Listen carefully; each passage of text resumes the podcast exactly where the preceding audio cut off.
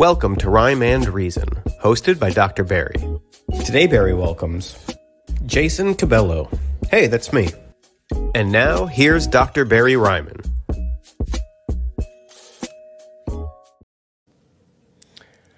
I am not Doctor Barry Ryman. Um, hello, everybody. Uh, welcome to Rhyme and Reason. I am Jason Cabello, and I am taking over as host today. And uh, we are going to be finding out about Doctor Barry. So just a little uh, switcheroo here, a little toxicology takeover, if you will.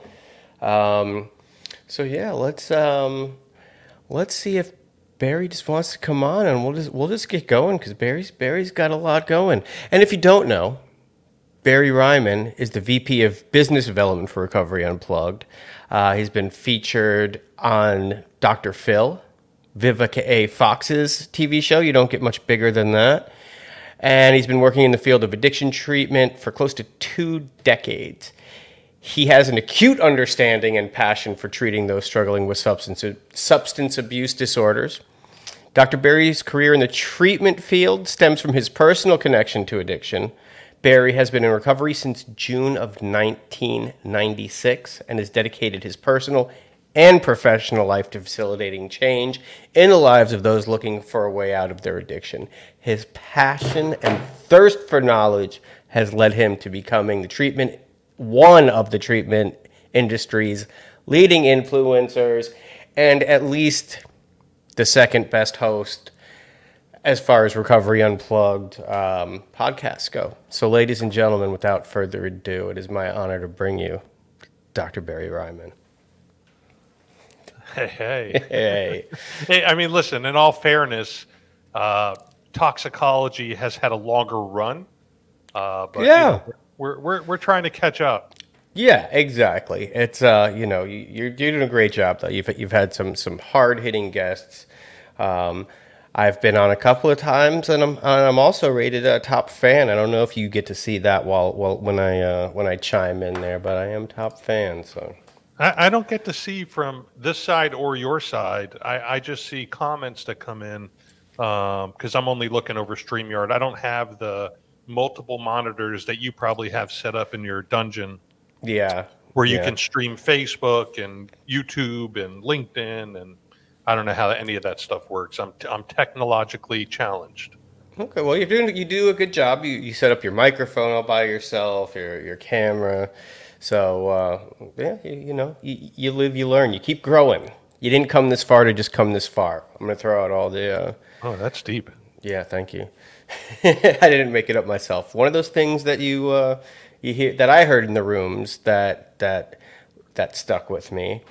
And, you know, speaking of the rooms, that's where you and I met before Recovery Unplugged. Um, before I worked for Recovery Unplugged, I knew you from the rooms. I saw you around before I even, before I got clean, years before I got clean, when I was doing my seven years of, of in and out.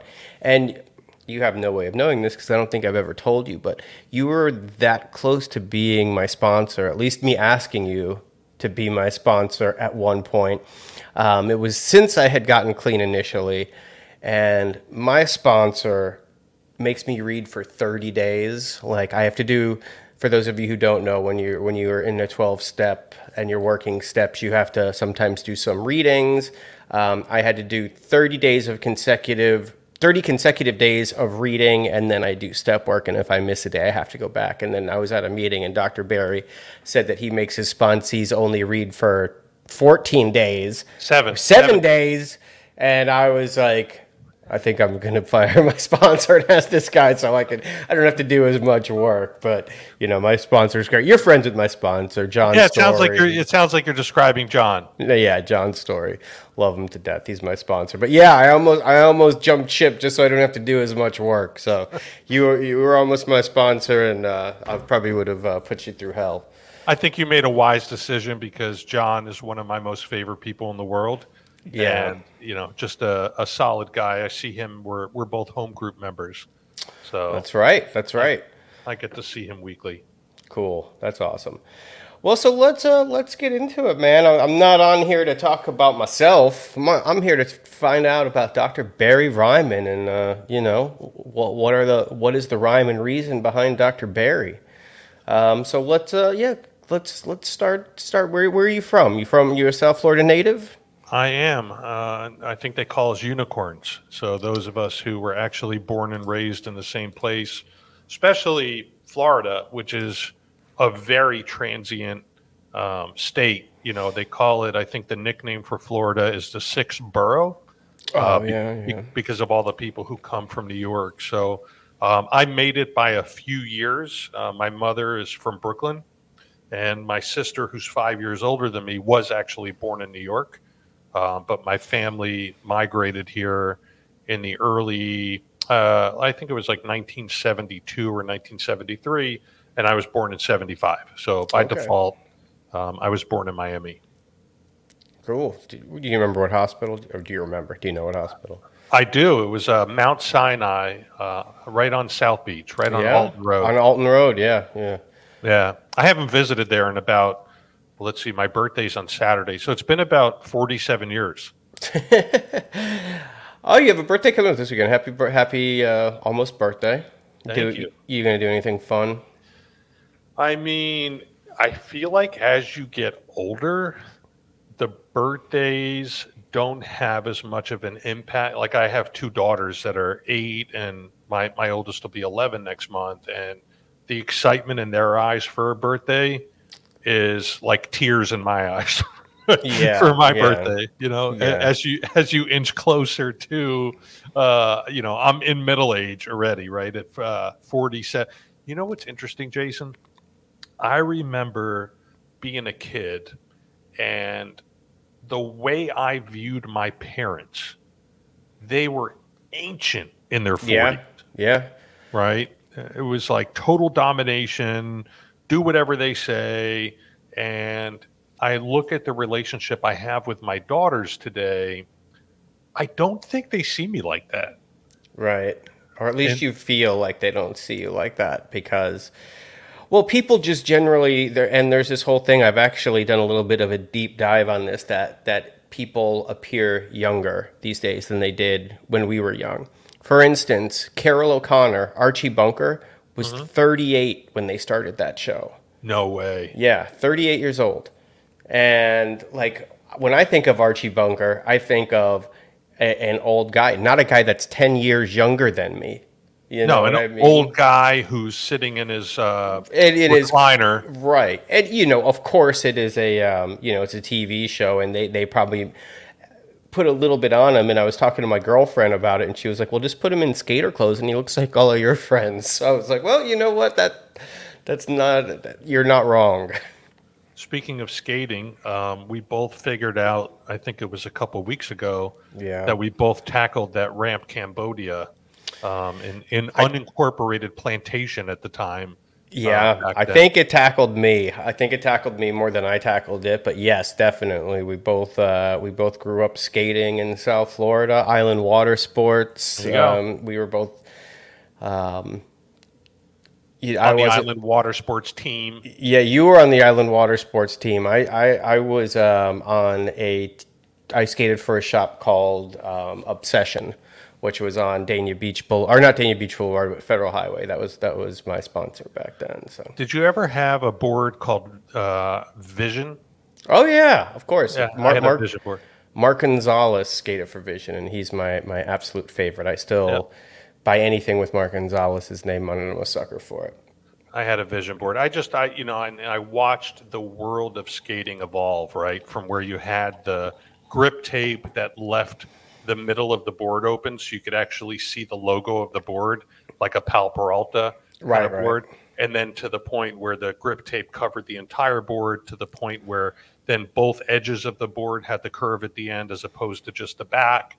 Um, you know, they had for like the beginners those rails on the side on the bottom, so you wouldn't yeah. scratch up your board. Yeah, they still um, still have all that stuff. You could still. It, it's crazy how it's come around. It's still like. Um, And now it's not like there's just the, the new stuff. People are going back to. They're they're reissuing all that old stuff that we grew up with, which is great. And you know, for And I'm the target market, you know, if guys my age, a little bit of disposable income, who maybe didn't have so much money growing up and couldn't buy everything. Now I'm uh, able to, my, my whole back there and under here is filled with skateboards. And yeah, sure I miss those days, man. I'm I'm a little envious that you still do that.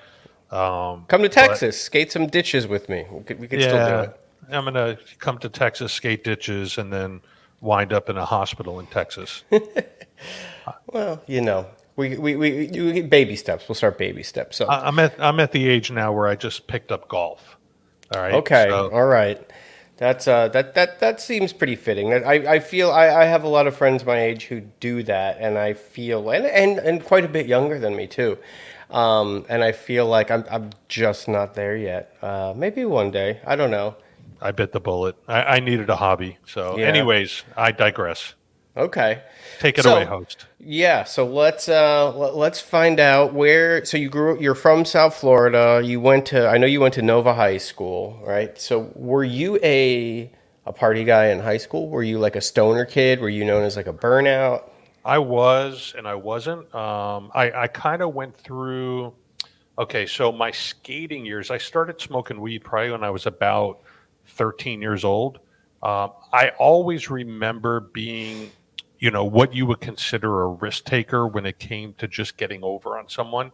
Um, I remember in fourth grade going to Ecker Drugs and um, stealing cigarettes and smoking my first cigarette in fourth grade. And, you know, I, I, I remember, and what we learn, I think, about addiction is the behaviors can be spotted, right, way before you ever pick up a substance.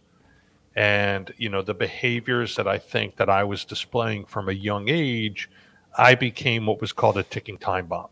I don't right. have, I, I don't have that. Um, I grew up in a broken home. I was in foster care. I was homeless. You know, I didn't have that stuff. But what I definitely had was that gene that set me apart from my friends. Is the best way to explain it. But somehow, you know, I started smoking weed when I was about thirteen, cigarettes at thirteen, and was was definitely what you would consider to be off track as a kid. And then um, I moved schools. So I grew up in Pembroke Pines, and in eighth grade, I moved to Nova uh, from Pines Middle. And entering a, a new middle school in eighth grade and not knowing anybody, I gravitated towards, you know, what you would or what most people could consider um, the burnouts, right? right? We were smoking cigarettes before school on the box right outside Nova. You know, uh, I was wearing all black. I was into death metal and Creator and the Misfits. And then I got into Agent Orange and the Dead Milkmen. And, and you know, oh, I got wow. into that punk, um, scene-y kind of, you know, music, and, and something happened as I was transitioning from ninth grade into tenth grade. I realized, like, you know, I wound up in summer school in my freshman year of high school. And overall, I had been a good student, you know, like I, I was definitely a smart kid, uh, but was underachieving. And, and I wound up in summer school. After my ninth grade year, I had failed algebra, and I had a long talk with my family, and they're like, look, you know, my mother used to say, if you get B's and C's, you'll go to B C C, Broward Community College. And meanwhile, I should tell you that my sister, who's five years older than me, was the star student. She was, you know, the Silver Knight Award winner. She was top of her class, you know, full ride to the University of Florida. So there was like this distinct difference between myself and my sister. And I said, you know what, I'm better than what I'm doing. And I kind of got my shit together um, in high school and did well enough towards the end to actually get into the University of Florida. Um, okay. And then shit went downhill after that. It, that's where it started. College years is when it started to. Uh... It escalated quickly, man. You know, I got into. Uh, Uh, I remember my freshman summer, and I've never really been a drinker, but, you know, my freshman summer session when I first got up there, and, and mind you, I was seventeen years old. Okay. Uh, uh, my birthday's not until August, and I went up for summer session, which was in June. So I was like emotionally immature on top of being you know, one of the youngest kids up there. So this is like ninety-two, ninety-three we're talking? ninety-three. ninety-three. ninety-three. Yep, summer of ninety-three. Um, and, and I got clean in the summer of nineteen ninety-six. So, you know, a total of, you know, from when I first picked up at thirteen, you know, I had a total of probably seven, almost eight years of consistently using, but at different levels. Right. And uh, I went up to school and the freedom just went to my head. Uh, got into alcohol, and I remember we'd buy a case of beer every single night. And I remember the first night that our I D didn't work, um, I felt empty. And I didn't understand Ooh. that feeling because it wasn't something I'd ever experienced before. But I didn't have the courage to go downstairs at the dorm and talk to all the women. It didn't seem like we were going to have fun. And it was almost this panicky feeling inside, which should have been the first sign of, hey, maybe I'm growing dependent on a substance, uh, despite whatever that substance is. Right. And I think during the college years, too, it's a little bit tougher to recognize that just because it's such like a rite of passage to be like, you know, and And Gainesville is kind of a party city, you know what I mean? Like, I, I wouldn't say that it's a party school, but, um, you know, I've been there, spent quite a bit of time there, and it's, uh, you can have a lot of fun there. Yeah, I mean, it's definitely um, a party school. And, and listen, it is academically probably the best school in the state of Florida and probably the hardest school to get into in the state of Florida. Right. You know, this day and age especially, my niece is there right now. Like, if I had the S A T scores I had and the grades I had, I would not have gotten into Florida today, right? Yeah. So, uh, but I, I, I somehow made it in. But, you know, my freshman year at the University of Florida, and this is how far or how quickly I progressed, my G P A at the end, you want to give a guess of what my G P A was after my fall semester? Um. No, just I'll let you tell me. I, I've, I'm not. I'm not a scholastic guy. Like I don't know what that's. I when you're talking about all this stuff, I bypassed all of that. Um, all right. Yeah. All right. My G P A was a point three three grade point average. point three three Not point three. three three. Not three point three three. Correct. Point point three three. It was two F's. Okay. A D and a withdrawal from a course. Wow. Okay, I know that's I, bad. Yeah, so I, I, I went hard. Um, and, and listen, my story isn't much different from a lot of people's who, you know, I climbed all the rungs until I couldn't climb them anymore, you know, until I got to a place where, you know, um, six foot three, I was one hundred forty pounds soaking wet, having grand mal seizures, Yikes. you know, sm- smoking crack, like, and, and in Gainesville, like smoking crack. Like, it's just not normal for, you know, a college person, but I got, I went through all the phases of, you know, any type of drug you can think of, you know, from um, any of the, the benzos to the ecstasies, to the cocaine, to the crack, to the heroin. Right. Um, and, and I just rolled through it. I started selling drugs to support my own habit. Um, got so, in. So you're talking, are, are you smoking crack in your first year of college? Or I'm, it... sm- I'm smoking crack in my second year of college. Okay. Okay. Mm-hmm. So soft, sophomore year, somewhere it, um, I'm imagining somewhere around, you know, the, the summer there in between the two is when things started to get. Yeah. So after heavy. my, after my point three three grade point average, um, I did something that was unheard of to most people. I petitioned for a medical withdrawal after the fact. And what that did was I had to go in front of this board and I had doctors write me letters that, oh, I had tonsillitis and I was sick and I couldn't attend class. And what kind of person would get into this prestigious school and get two F's a D and a withdrawal? Something has to be wrong. And they wound up granting it. So that's... all of my grades turned to withdrawals after the fact. And I went back. That's pretty up. smooth. I I got to give you credit for that. That's uh, yeah. That's, that's I mean, some it was my, good... That's a, what we used to call junkie stunts. That was, that was yeah. a pretty good junkie stunt. Yeah, I mean, how could they imagine like someone, you know, at the University of Florida getting grades like that and actually living there and participating in life? So right. um, I went back up the next semester, got three B pluses and a C. And after that, it was all downhill. You know, I, I was able to, uh, and I think I tripped on acid probably three times a week that semester. Um, and, and somehow maintained some sort of a G P A. Uh, but then I, I started running with the wrong crowd, man, and, and getting in over my head.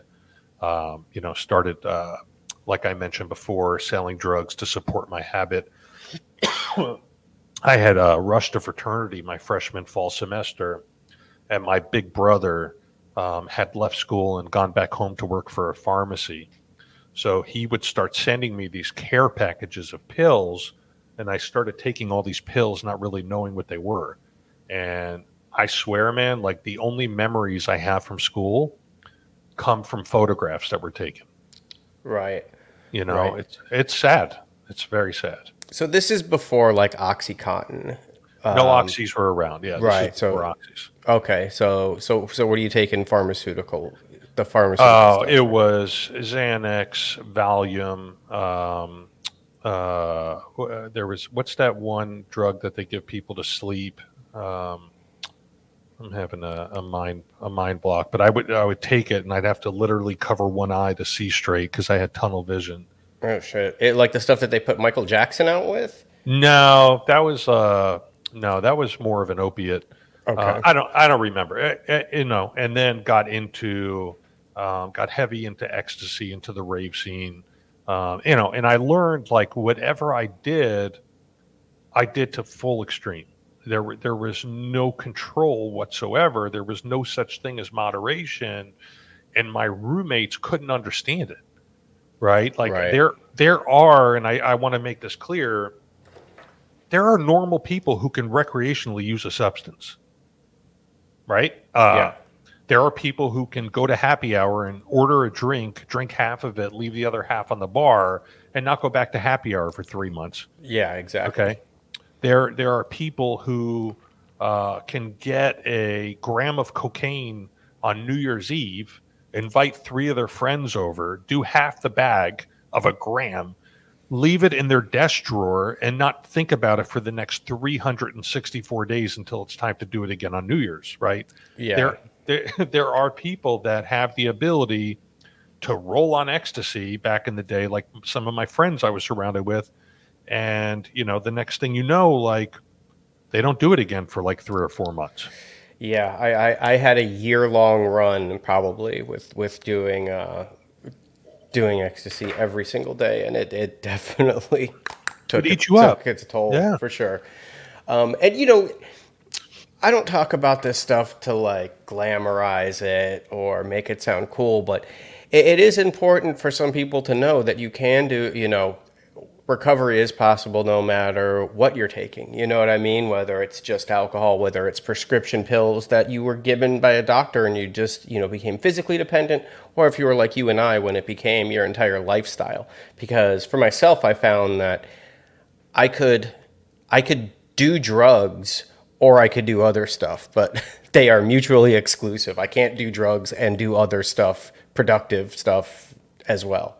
Um, and God, did I try, and, yeah. you know, you know, thinking, and, you know, it, it's such a cliche in the rooms, but maybe people who aren't familiar with going to twelve-step meetings, most people you'll find when they start going to meetings, they, they go to try to learn how to use successfully or, or get it under control. And, you know, and like you're saying, not, not everybody who does drugs is an addict like I am.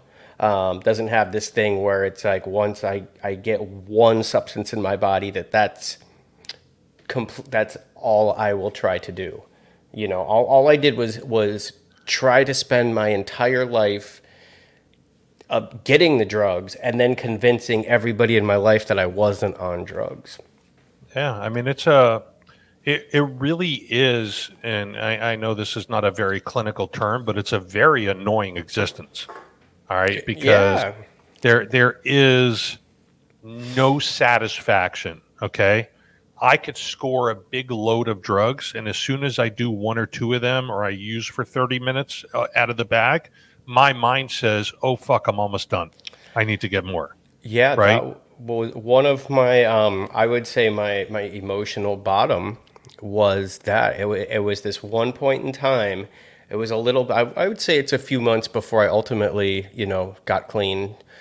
And I had, and this was this was a rarity in my existence toward, towards the last few years of me using, was I was a nickel and dimer. Like, I had to scrounge to get twenty bucks here and there just to not be sick every day, let alone have, you know, enough stuff to like keep me going. And, you know, I was middlemaning, and at this one point had a, a good stash, an, enough heroin that I didn't have to worry about it for a while.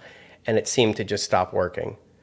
And I felt like I was betrayed by God. It was like, it wasn't, it wasn't filling that hole in me that it used to. It wasn't doing for me what it used to do. And it was just like, I mean, if you could imagine, you pretty much dedicate your life to something and then it stops working. It's like, what the fuck? Such a, it's such a terrible existence.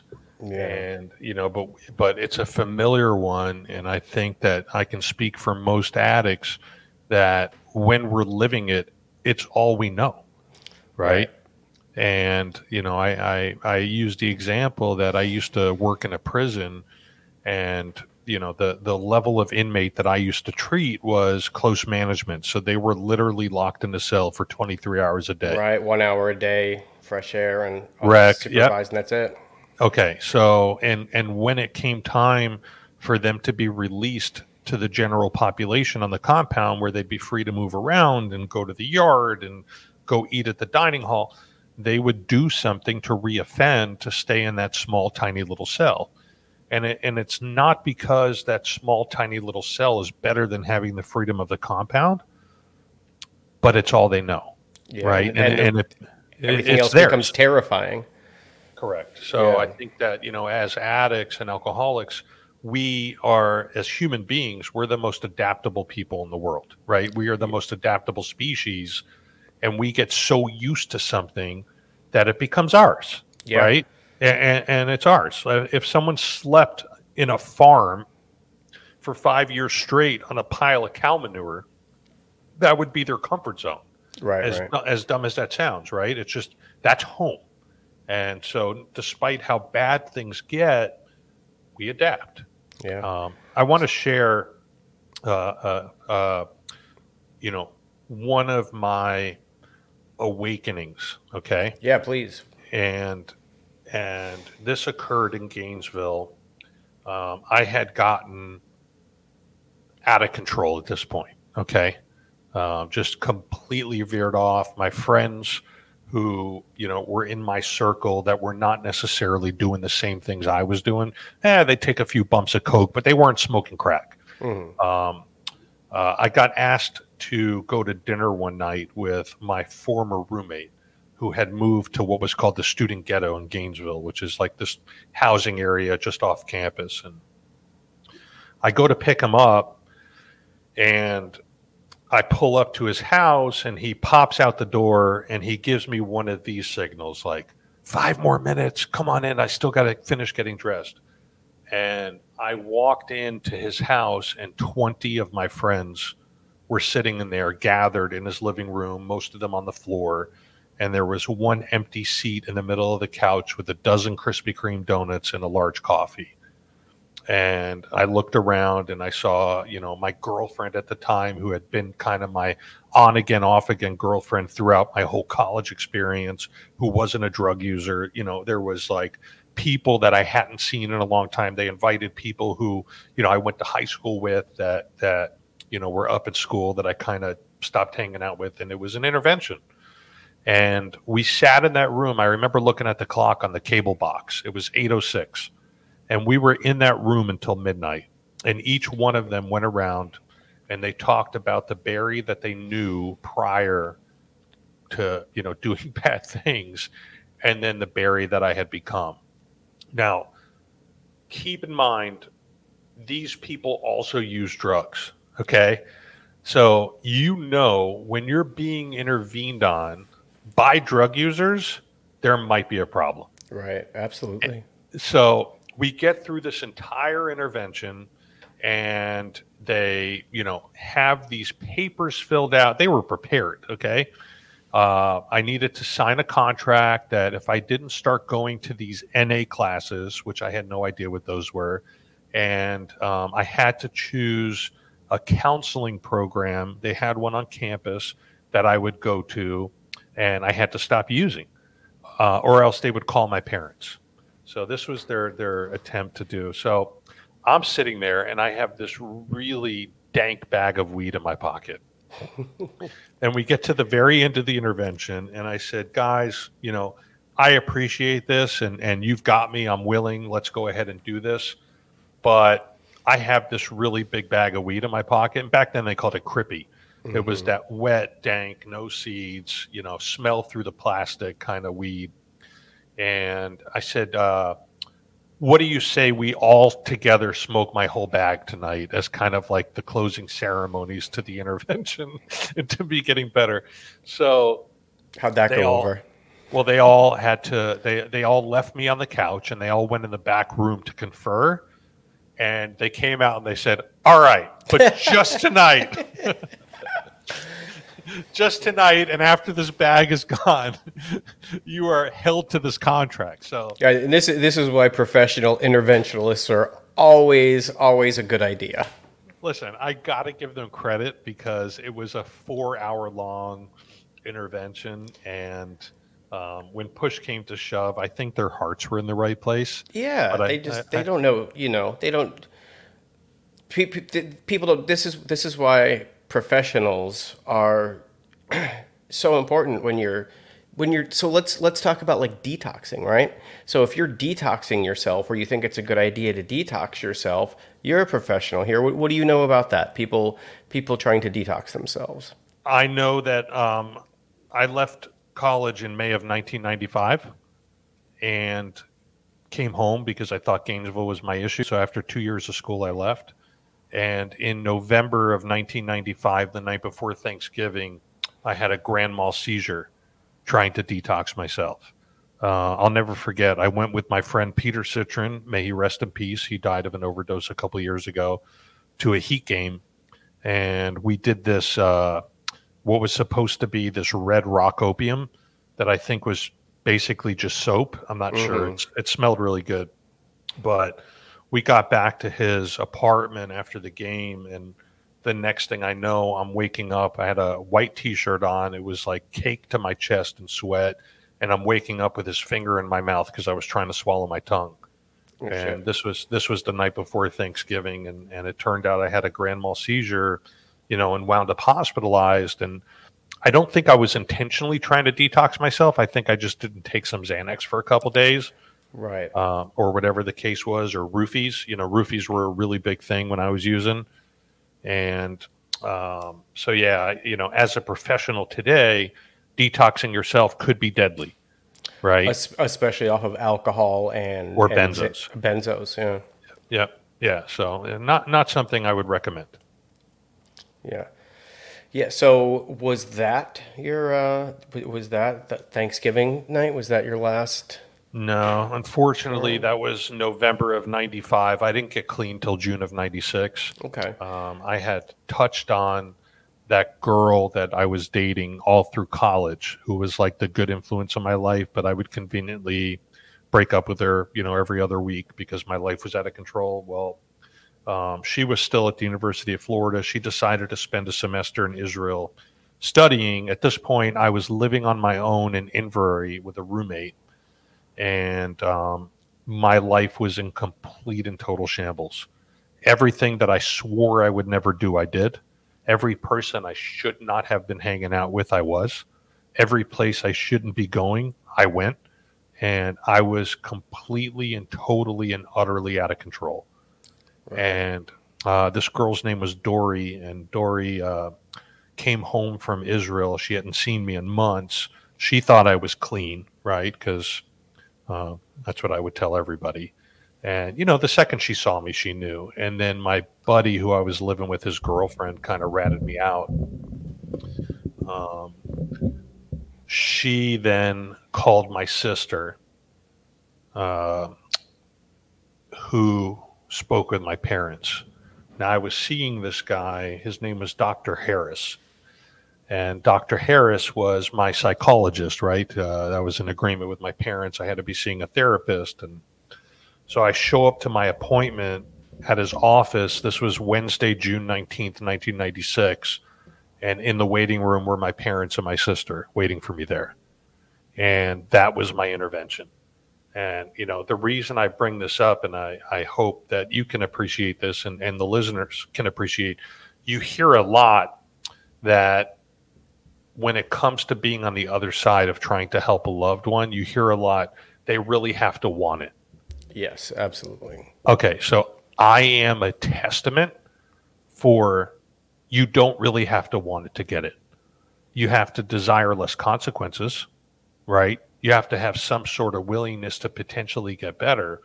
But I did not wake up on June nineteenth, nineteen ninety-six and say, today is going to be my last day using, right? Okay.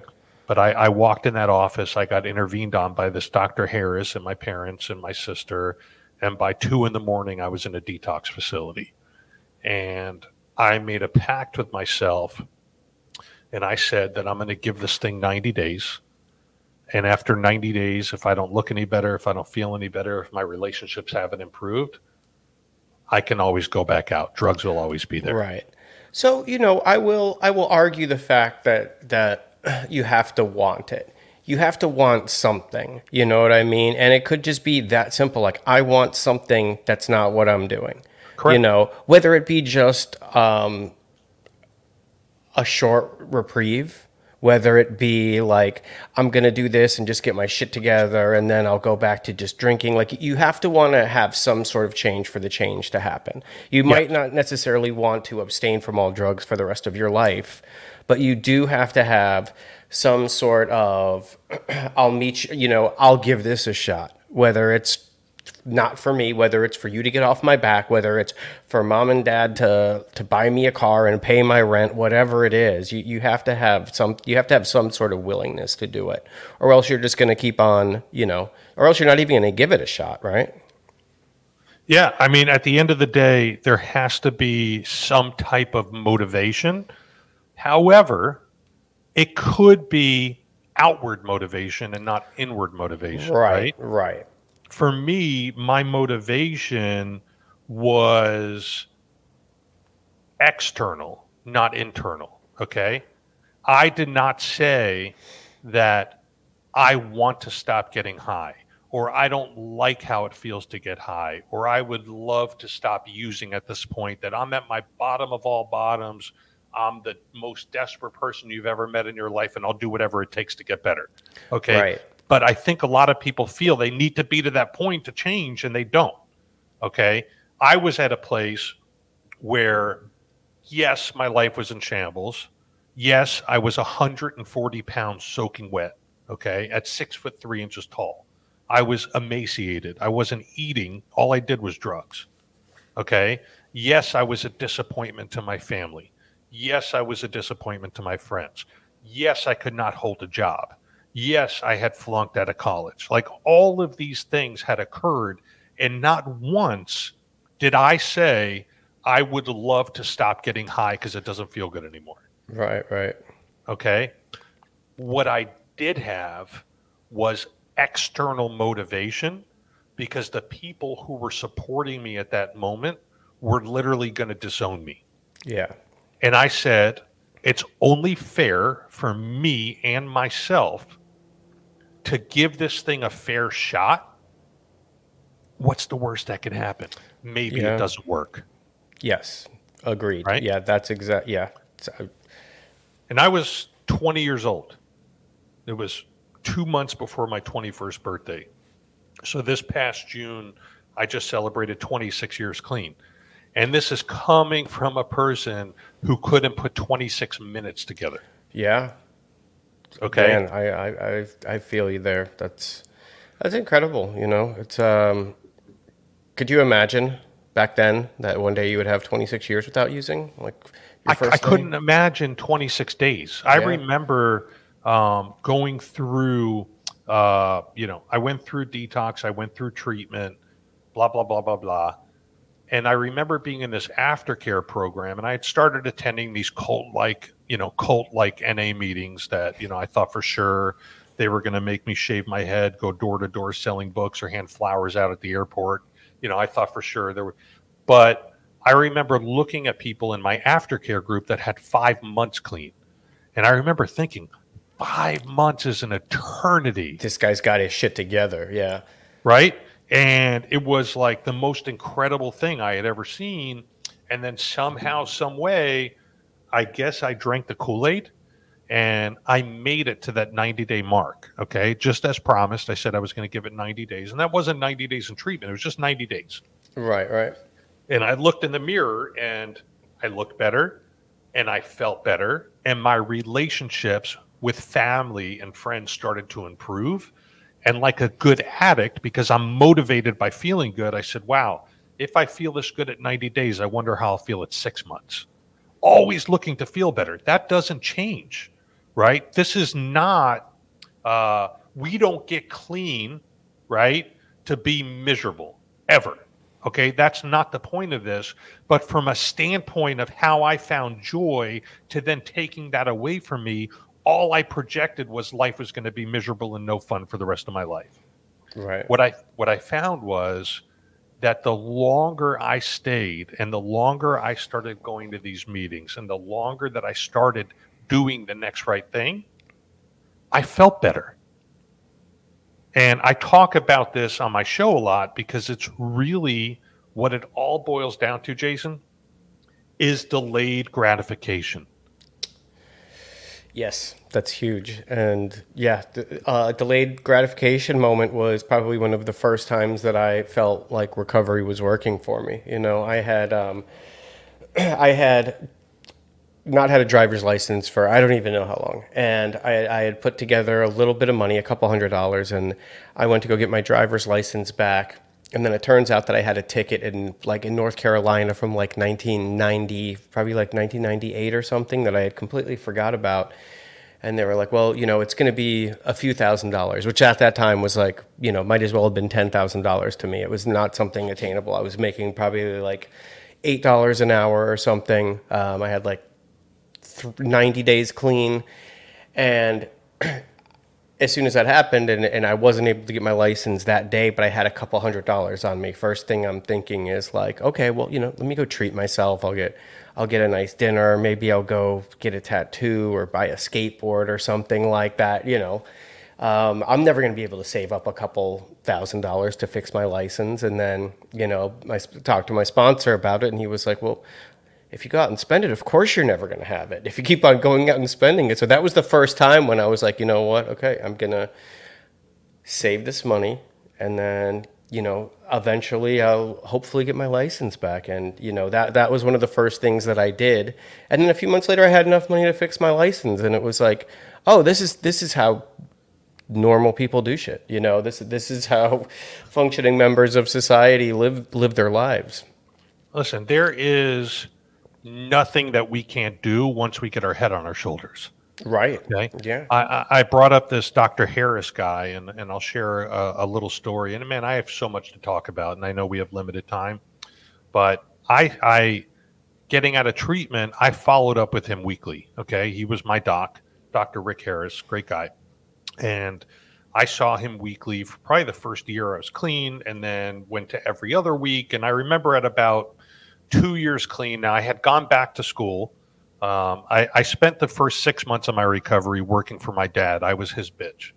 Um, I was building pallet racks and steel shelving and pipe racks in Miami, working in warehouses. No one spoke English, getting up at five in the morning, getting in his pickup truck at five thirty, chain smoking cigarettes the entire way, not talking to each other, listening to Spanish radio. And I said, after six months of that, I need to be back inside in air conditioning. So I went back to school, and with a head on my shoulders, I wound up graduating. I don't even know how to pronounce it. Magna cum laude. Okay. Which is like high That's honors. Pretty big deal. I had, yeah, I had ropes around my neck, and like, this is what was attainable in recovery, right? When you're not spending your entire life doing the wrong thing.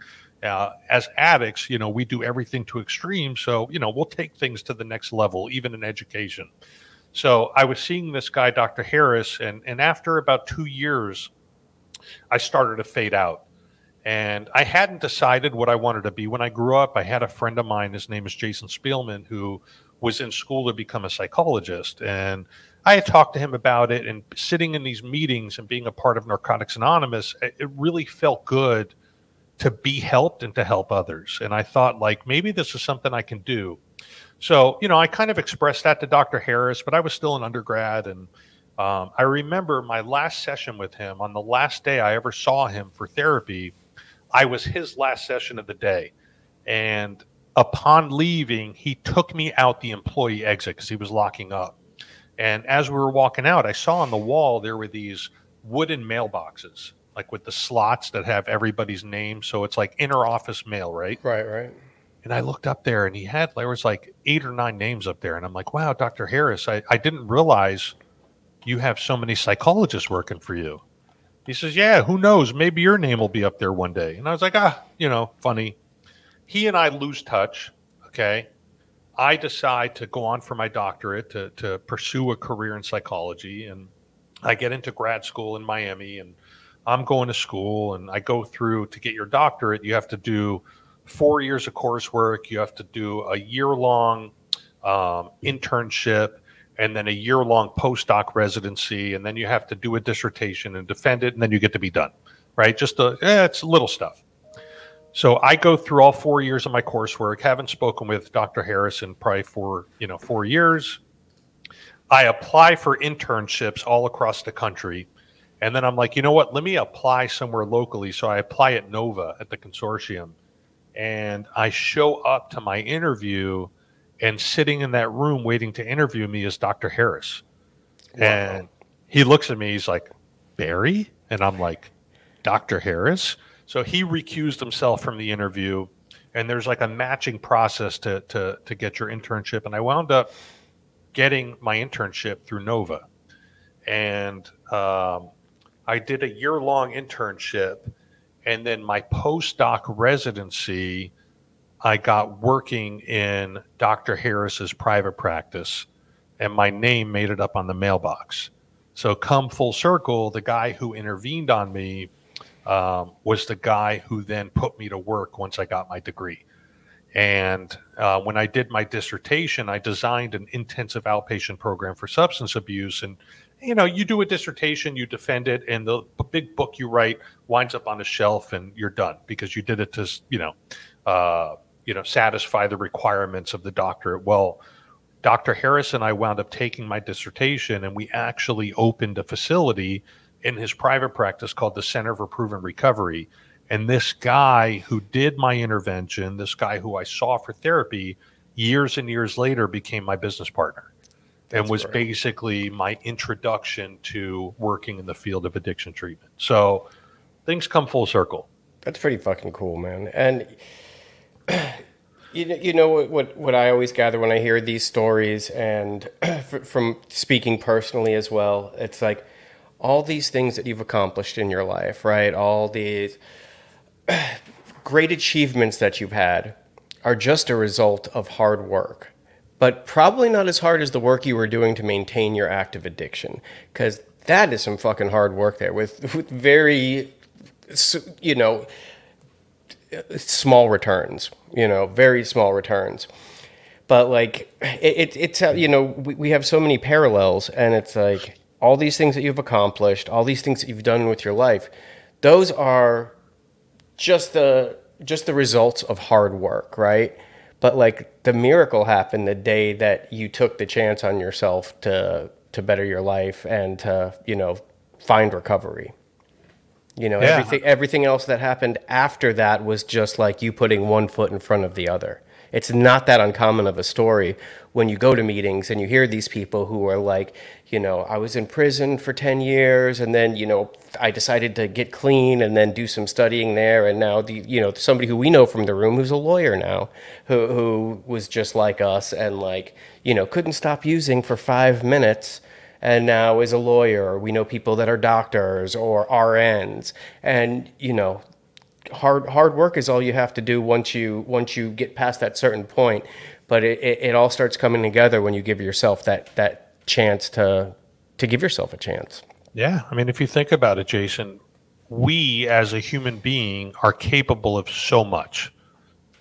Okay, whether we decide to pursue a prestigious degree and become a you know a, a surgeon or you know. Um, some of the greatest business minds didn't get a degree past high school that are multi, multi, multi millionaires, right? So right. We are capable of doing so much, but if we have that one thing in our life that is keeping us from our potential, right? How many times did you get told when you were younger, Jason, you have so much potential? A million times. And you know what? It's funny that you mentioned that, is that I, I learned after being in recovery that that's, that's not necessarily a compliment. No, it's not. It's basically what they're saying is, you fucking suck and you could be doing better, but you're not, right. So you're a piece of shit. Yeah, pretty much. Right? Uh, and and that was the message that was drilled into my head over and over and over again as a young person, where I was constantly told that I have so much potential. But there's always that caveat, right? You have so much potential, but yeah, you're not living up to it. Yeah, so what yeah. does that mean? You're a failure. I was so thick-headed that I thought it was a compliment until until I did some work on myself and realized that, that it really was not. You know, it, when I first started going to meetings, this is before I all you know before I got clean. Um, I would go in and you know talk to people, and they'd be like, "Well, this is what you need to do. This is how I did it," and I'd be like, "Yeah, but you don't understand this and that about me." Like. Like, listen, you, you you can't go back to your old life. You got to do things different, and nothing changes, nothing changes. I'm like, yeah, but you don't understand. I'm, I got this going on, and this is who I am. And then this one guy told me one time, he's like, you might be too smart for this program. And I was like, fuck, thank you. This guy gets it. Not a compliment. I Not a compliment. I was at a N A convention. I think it might have been like a Frickna. And I'll never forget, there was this guy, his name was Steve T. He was from Bath, Maine. And he had been living in Hawaii. And long story short, he went out to dinner with a sponsor. And Steve thought he was, you know, doing all the right things. And he really knew how to recover. And his sponsor said, hey, Steve, you're going to go really far in this program. And Steve goes, oh, thanks, sponsor. Why do you say that? He goes, because you got a long way to go. Like, yeah. It's like, Uh, okay. And then he, he shared this other story um, about kind of the difference between an addict and the normie, that he was in Hawaii. He had like a couple months clean, and he saw this kid on the side of the road that was looking for a ride, like a hitchhiker. And he picked the kid up, and the kid says, oh man, thank you very much for picking me up. He goes, I got a joint. You want to smoke? He goes, nah, I don't think that'll be a good idea. And the kid says, well, why? He says, well, because then I'm going to get thirsty and I'm going to want to get a beer. He goes, six pack. And he goes, well, I don't think that's a good idea either. The kid says, why? He says, well, um, because then I'm going to want to smoke more. He goes, well, I got a bag. He goes, not a good idea. The kid says, why? He says, well, because then I'm going to want to drink more. He said, let's get a case. And he goes, that's not a good idea. The kid says, well, what the fuck? Like, why? He goes, because then I'm going to take you to your house. I'm going to tie up your mother and your entire family and rob you. The kid looks at him like, he goes, I don't think you should smoke a joint. Yeah. You know, like, so, and, and uh, you know, I don't know how true that story was. I, I'm pretty sure it was true, because he, he told it in pretty good detail, but it really exemplifies. It's a good story. Yeah. It's a good story. It really exemplifies the difference between the addict brain and the normie brain. Right. Right. Yeah, and really and I and I can't tell you, I'd be lying if I said I'm not jealous sometimes of what's going on around us with the whole weed thing. Okay. Yeah. I just I, I want to put that out there. Weed was my first love and my last love, and it was something that was a constant through my entire using career, okay? And I don't know if I could have just walked into a store and picked out some sour diesel, crazy wax drip, glass shatter stuff, that I would have gotten clean, you know? Yeah, I, and, and I tell you, like, I my, my girlfriend and I, we went to um, the Pacific Northwest last year um, for vacation. We went to Portland and Seattle.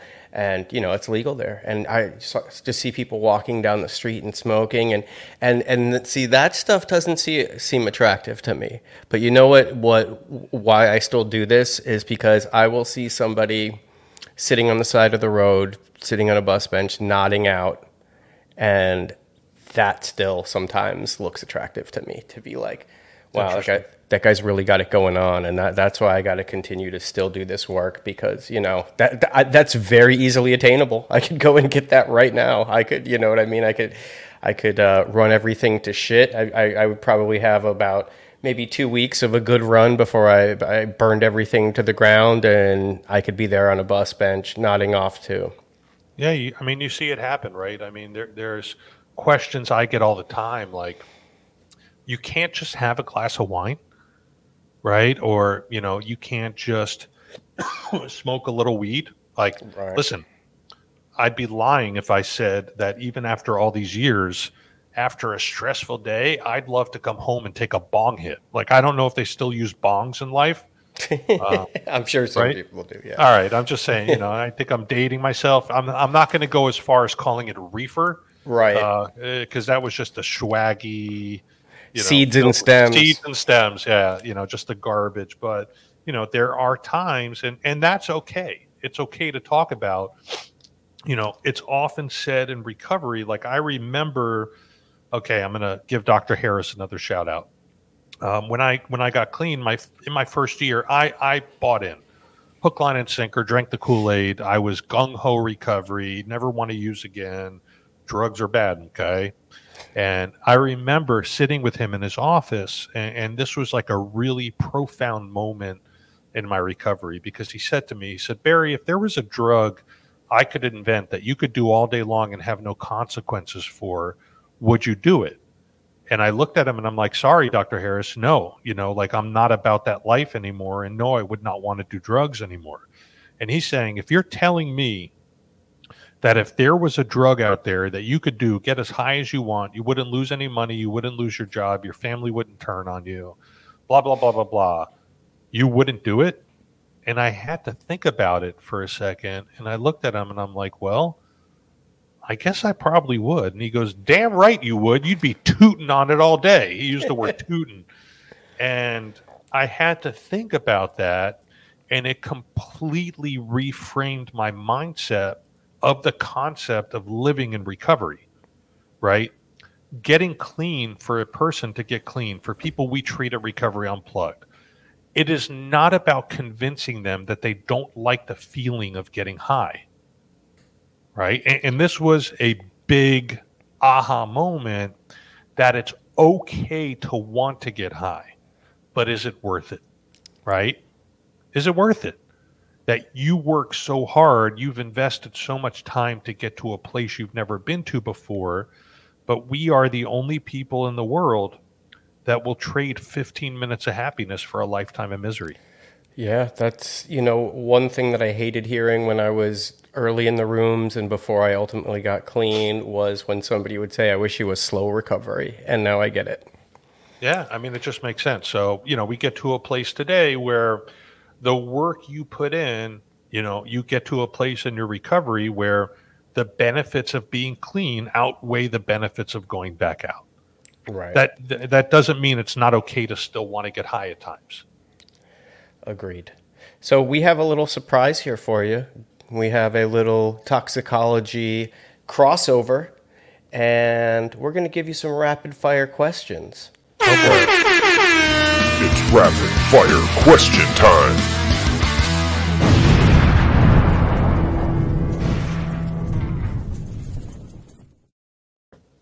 All right, you ready to think fast? I'm ready. How many days clean do you have?